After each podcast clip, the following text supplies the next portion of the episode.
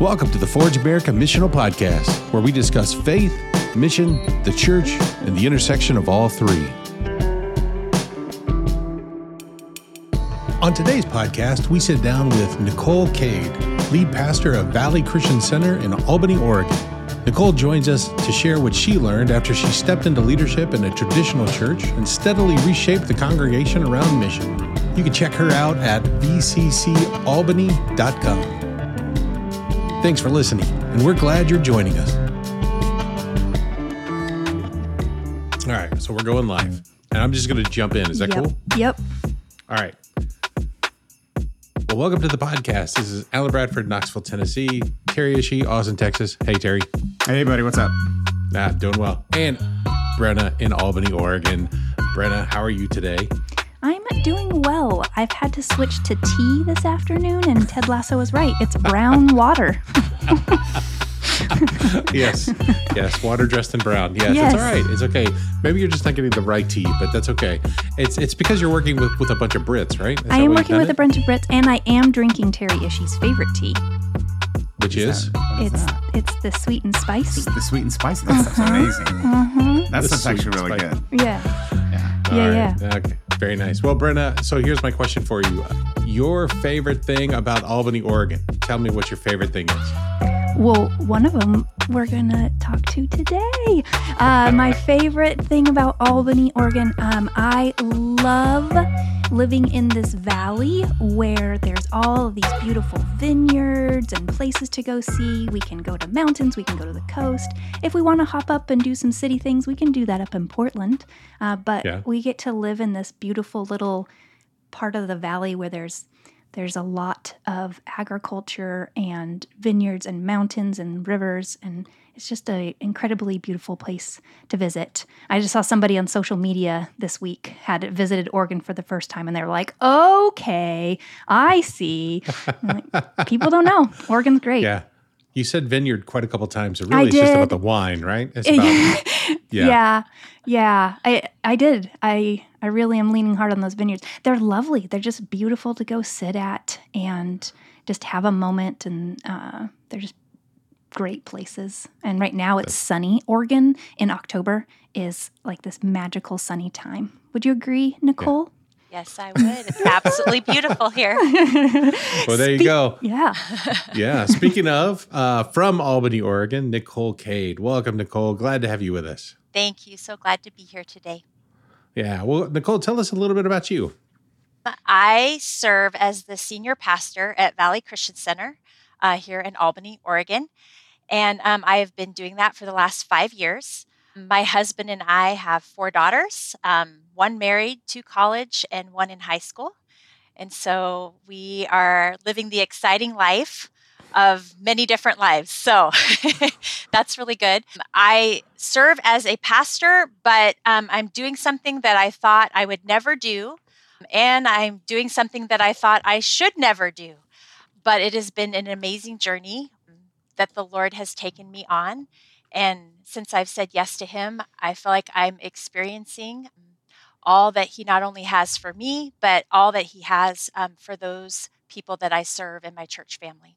Let me. Can I talk about Nicole for just a second, Al? Of so, course. Uh, Nicole has uh, Nicole and I get to live on the more daily together. We're both here in Albany, um, and we meet regularly with a group of other pastors in the area to encourage one another. And for me personally, Nicole has been an incredible encouragement because in the time that I was sorting out where I was called as a woman in leadership, Nicole was forging ahead and she was stepping into those places and she was doing it with such grace and with such love. And to have somebody locally to rub shoulders with and to watch go ahead and to process things with, what an absolute gift. And Nicole has been a gift to me, a gift to other, pastors in the area. And I'm so excited to share her story here today and for everyone to hear a little bit about what God has been doing with through Nicole at Valley Christian Center. Uh, it's an incredible story. Yeah, well, Nicole, let me let me ask you this because you kind of like laced that little introduction with with a big question. You said uh, you're a senior pastor. You were doing something you never thought you could do. So so unpack that for me a little bit. Yeah, I'll just give you a quick little recap. So uh, I like to say that stepping into this role was purely accidental on my part and purely purposeful on God's part. So, uh, do you ever say things and then you're in hindsight, you're like, wow, I probably shouldn't have said that, but that's okay. So I, I like to joke a little bit that I um, I serve in this position um, because of my dog. So I had a dog run away in the second grade, and I prayed for two weeks, um, and I said, Lord, please bring back my dog Smokey. And at the end of that two weeks, I said, Lord, if you bring me back my dog, I will do whatever you ask me to do. and the next day, my dog showed up. so now, fast forward it to about um, 17, 18 years ago. And my husband and I, um, we, I had grown up in the church, he had not, but we were on this journey of just on fire following Jesus and we had young girls. And so we would spend hours a week. We would put our daughters to bed and then we would just spend time in the living room and we would just read our Bible. We would listen to worship music. Um, and really, what we were doing is just growing in our discernment, our ability to recognize God's voice. And we were recognizing that not only is God real, but He wants to speak to us and He has many invitations for us throughout the day. And so we were this in this amazing season where we were seeing that that God had something for each of us. And one day, um, my husband, as we're sitting there praying, he looks up at me and his eyes are about this big. And I look at him and he goes, um, You are going to be the next senior pastor at Valley Christian Center.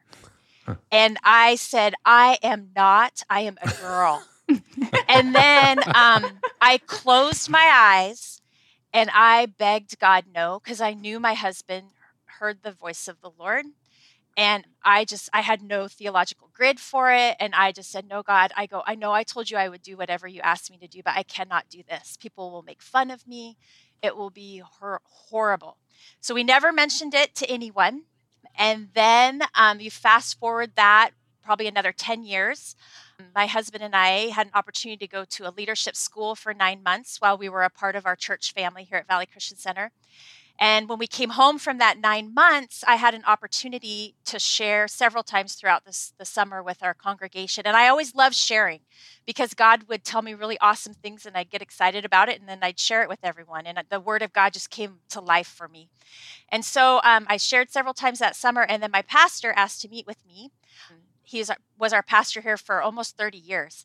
And he said, Nicole, he goes, I think you're supposed to be the next senior pastor at Valley Christian Center. And I said, Oh crap. because I still did not have a theological grid mm-hmm. for why that was okay for me to do that. Mm-hmm. But I love Jesus. And I said, okay, all right, Lord, I'll I'll do what I believe you're inviting me into. And that then we walked another five years out of my pastor just really coaching me and and leading me and, and helping me. And we actually made that transition within our congregation where even though he served as our senior pastor, he had really passed of the what does it look like, the culture of our church, he had really passed that baton off to me. Um, in many ways, even though I was still serving, I didn't say this, I was serving as the children's pastor um, hmm. that entire time. So that was kind of my um, introduction into leadership in this place but I really appreciate it because I don't have a whole lot of formal education of what things should look like. Mm-hmm. So it helps me eh, be able to question things and then be open to things looking different because I really don't know any better. So, anyway. Yeah.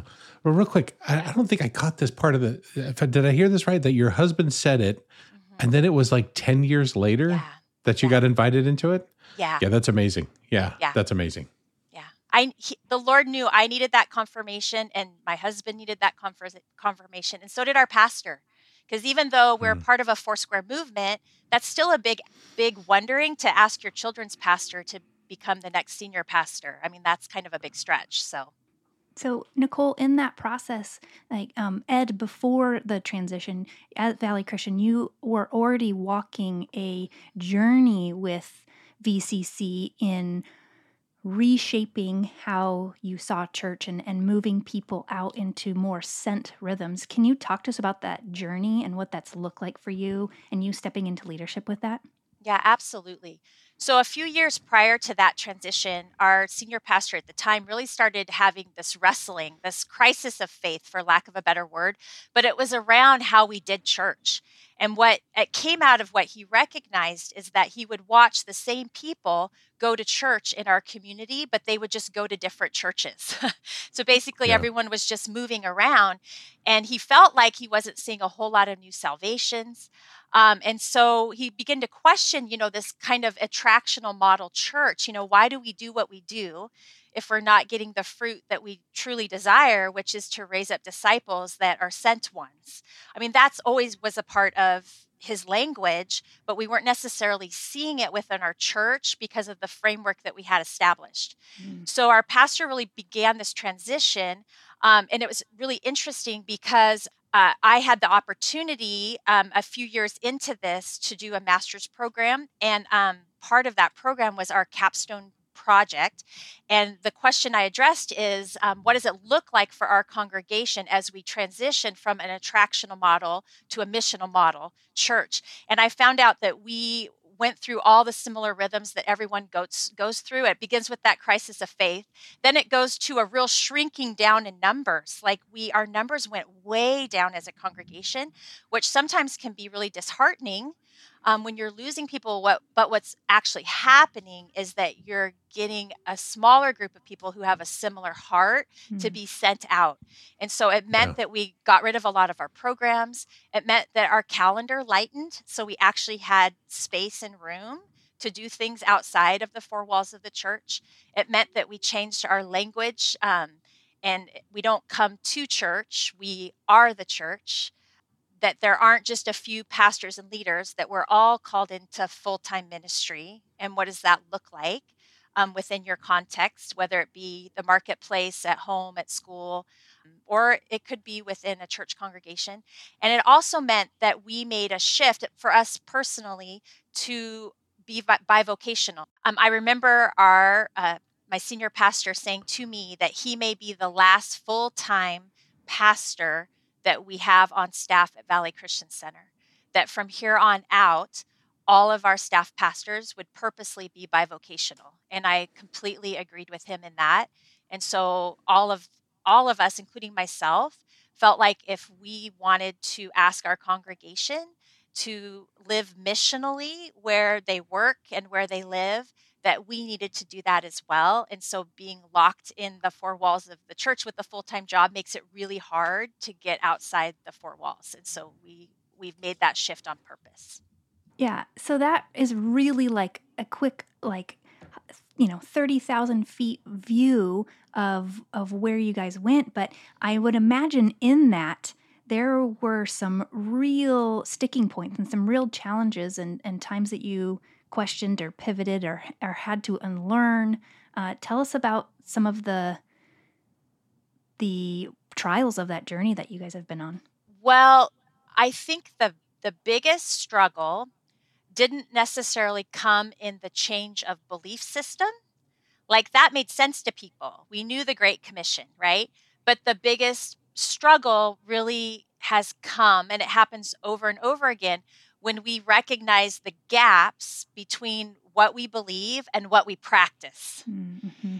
And there's, even though we have a desire to be a missional people, often we don't recognize what's causing us to have that gap between what we believe and what we do. Now, God is really good at helping us with that. And some of the things that I think have caused that gap are one, not really having a picture of what it could look like, right? And so if you don't have a reference of what it could look like, yet that can be a problem in itself because if you look at different models or different best practices, um, they can give us many great ideas of what it looks like to live missional. But our tendency as humans sometimes is just to copy what we see. Mm-hmm. And then again, it becomes a program.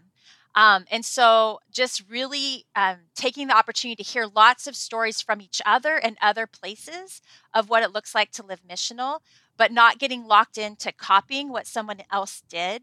Another thing that I I, I think is causing a gap, and we're actually um, it's kind of unfolding right now. One of the opportunities that we received as a church congregation is I applied for a grant through a mm-hmm. University, Portland Seminary, and received a grant about what it looks like for our congregation to thrive. And so we received funds for two years in a row based on um, what does it look like to be a missional people. And it's centered around our small groups and our, our gathering groups. And what we would do really well was we gathered well, we did good at inviting people in, but we really still struggled in going out. And so I feel like recently one of our gaps was really highlighted to us as, as a congregation because we have these funds uh, that are for outreach in our neighborhoods and communities that each g- gathering group gets to pray into and decide for themselves. And we are struggling terribly to spend that money. Isn't that interesting? like yeah. sometimes we think it's just about the funds. No, there's something else going on inside of us that we have the money, we have lots of ideas, and we're going to get there but it's just interesting because another gap has been exposed where we feel very strongly we're to move out and serve our community. We have the money to move out and serve our community. We even have a timeline to move out and serve our community, but we're still bumping up against that. And why is that? So, again, it's just those gaps between what we believe and what we practice. Um, but with each gap, the Lord is undoing um, our belief systems um, and He's helping us do things outside of our box or our norm or what we've done or how we've done things in the past. Yeah, I'm curious. Uh, you know, how how how are you guys approaching that challenge? Because that, I mean, I think that's a challenge that probably a lot of our listeners would resonate with.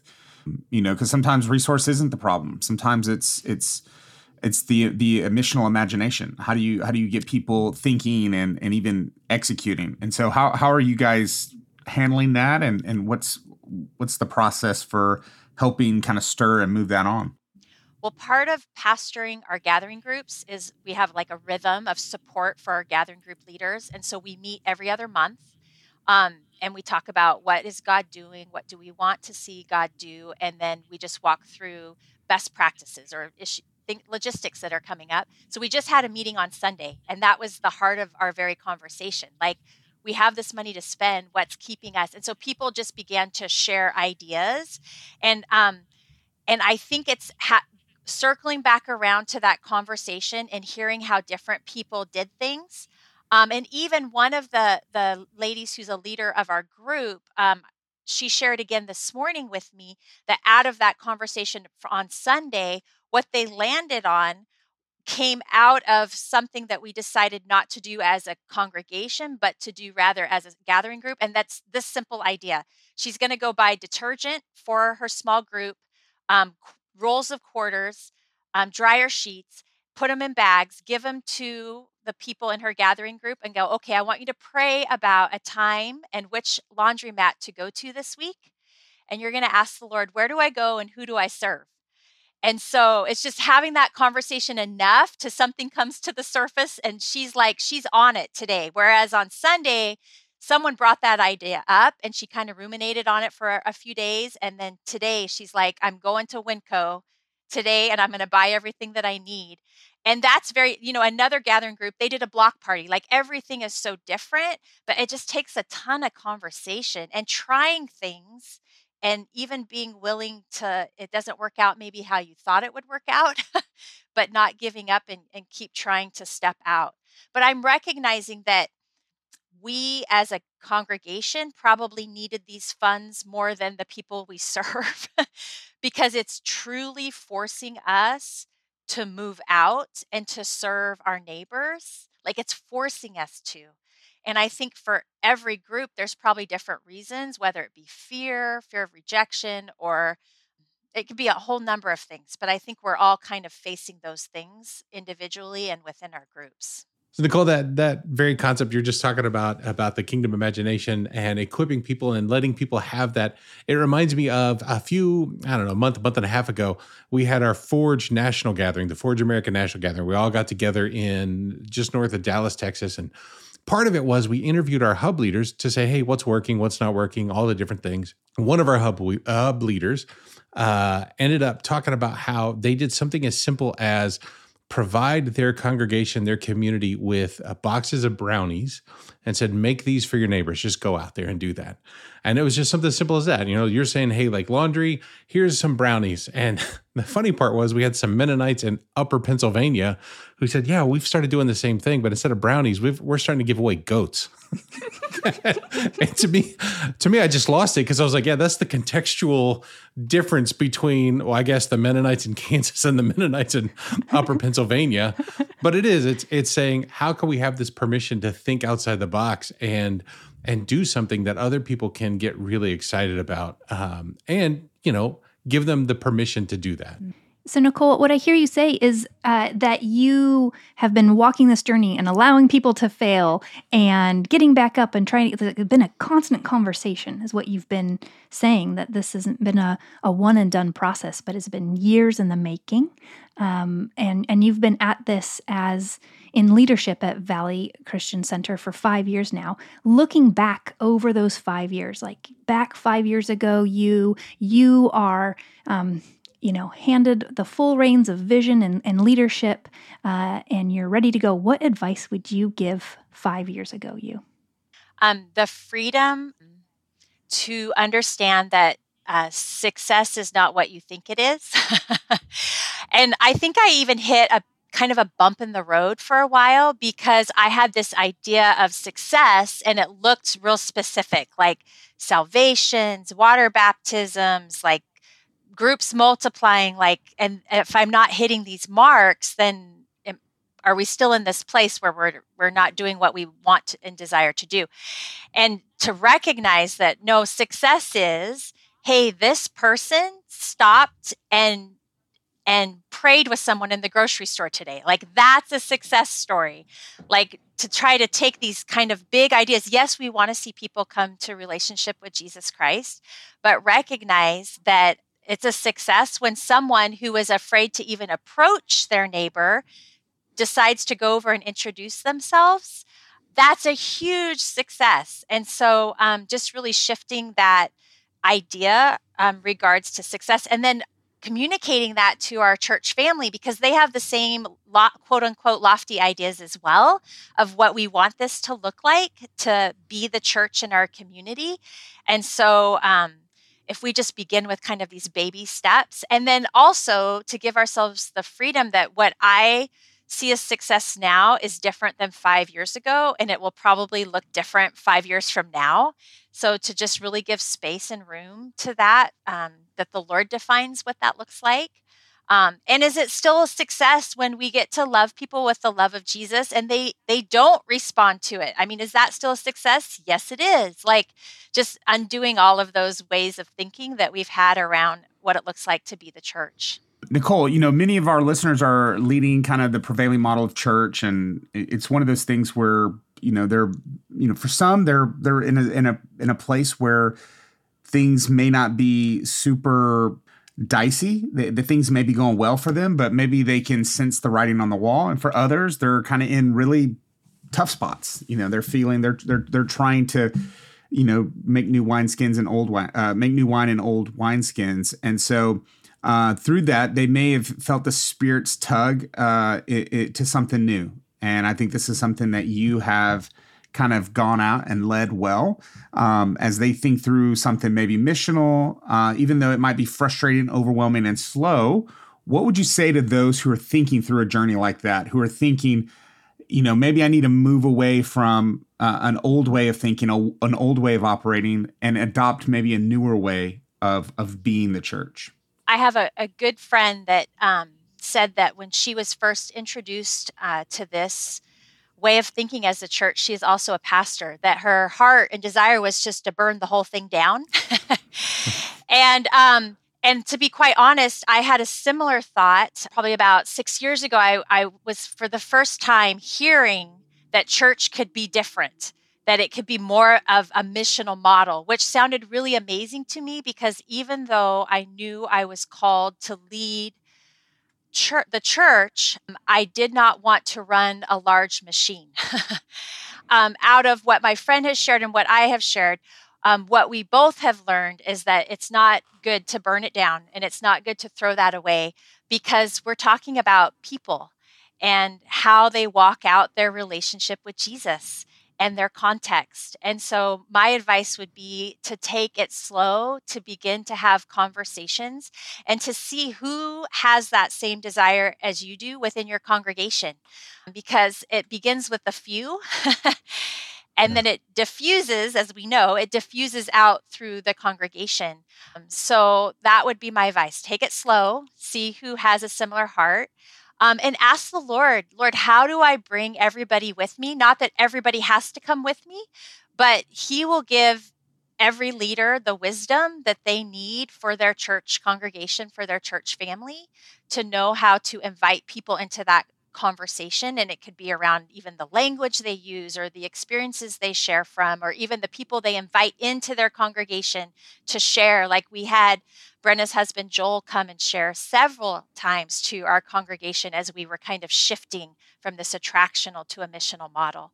Um, but again, um, I so appreciate my senior pastor. He's, he um, has said when you're making a change in your congregation to turn your turn signal on very, very early and let people know that you are making a turn.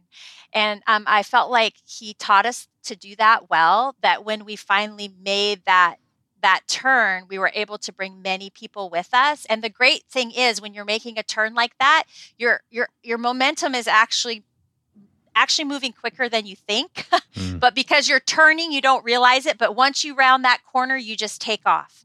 So um, take it slow, take people with you, and the Lord will give you wisdom for what that looks like in your in your church setting. Yeah, I love that. I love that. I love the idea of even just starting with a remnant uh, and being able to just find finding a faithful few because there's something powerful, right? There's something powerful in a small group of people who are committed to an idea. So yeah, that's such great advice.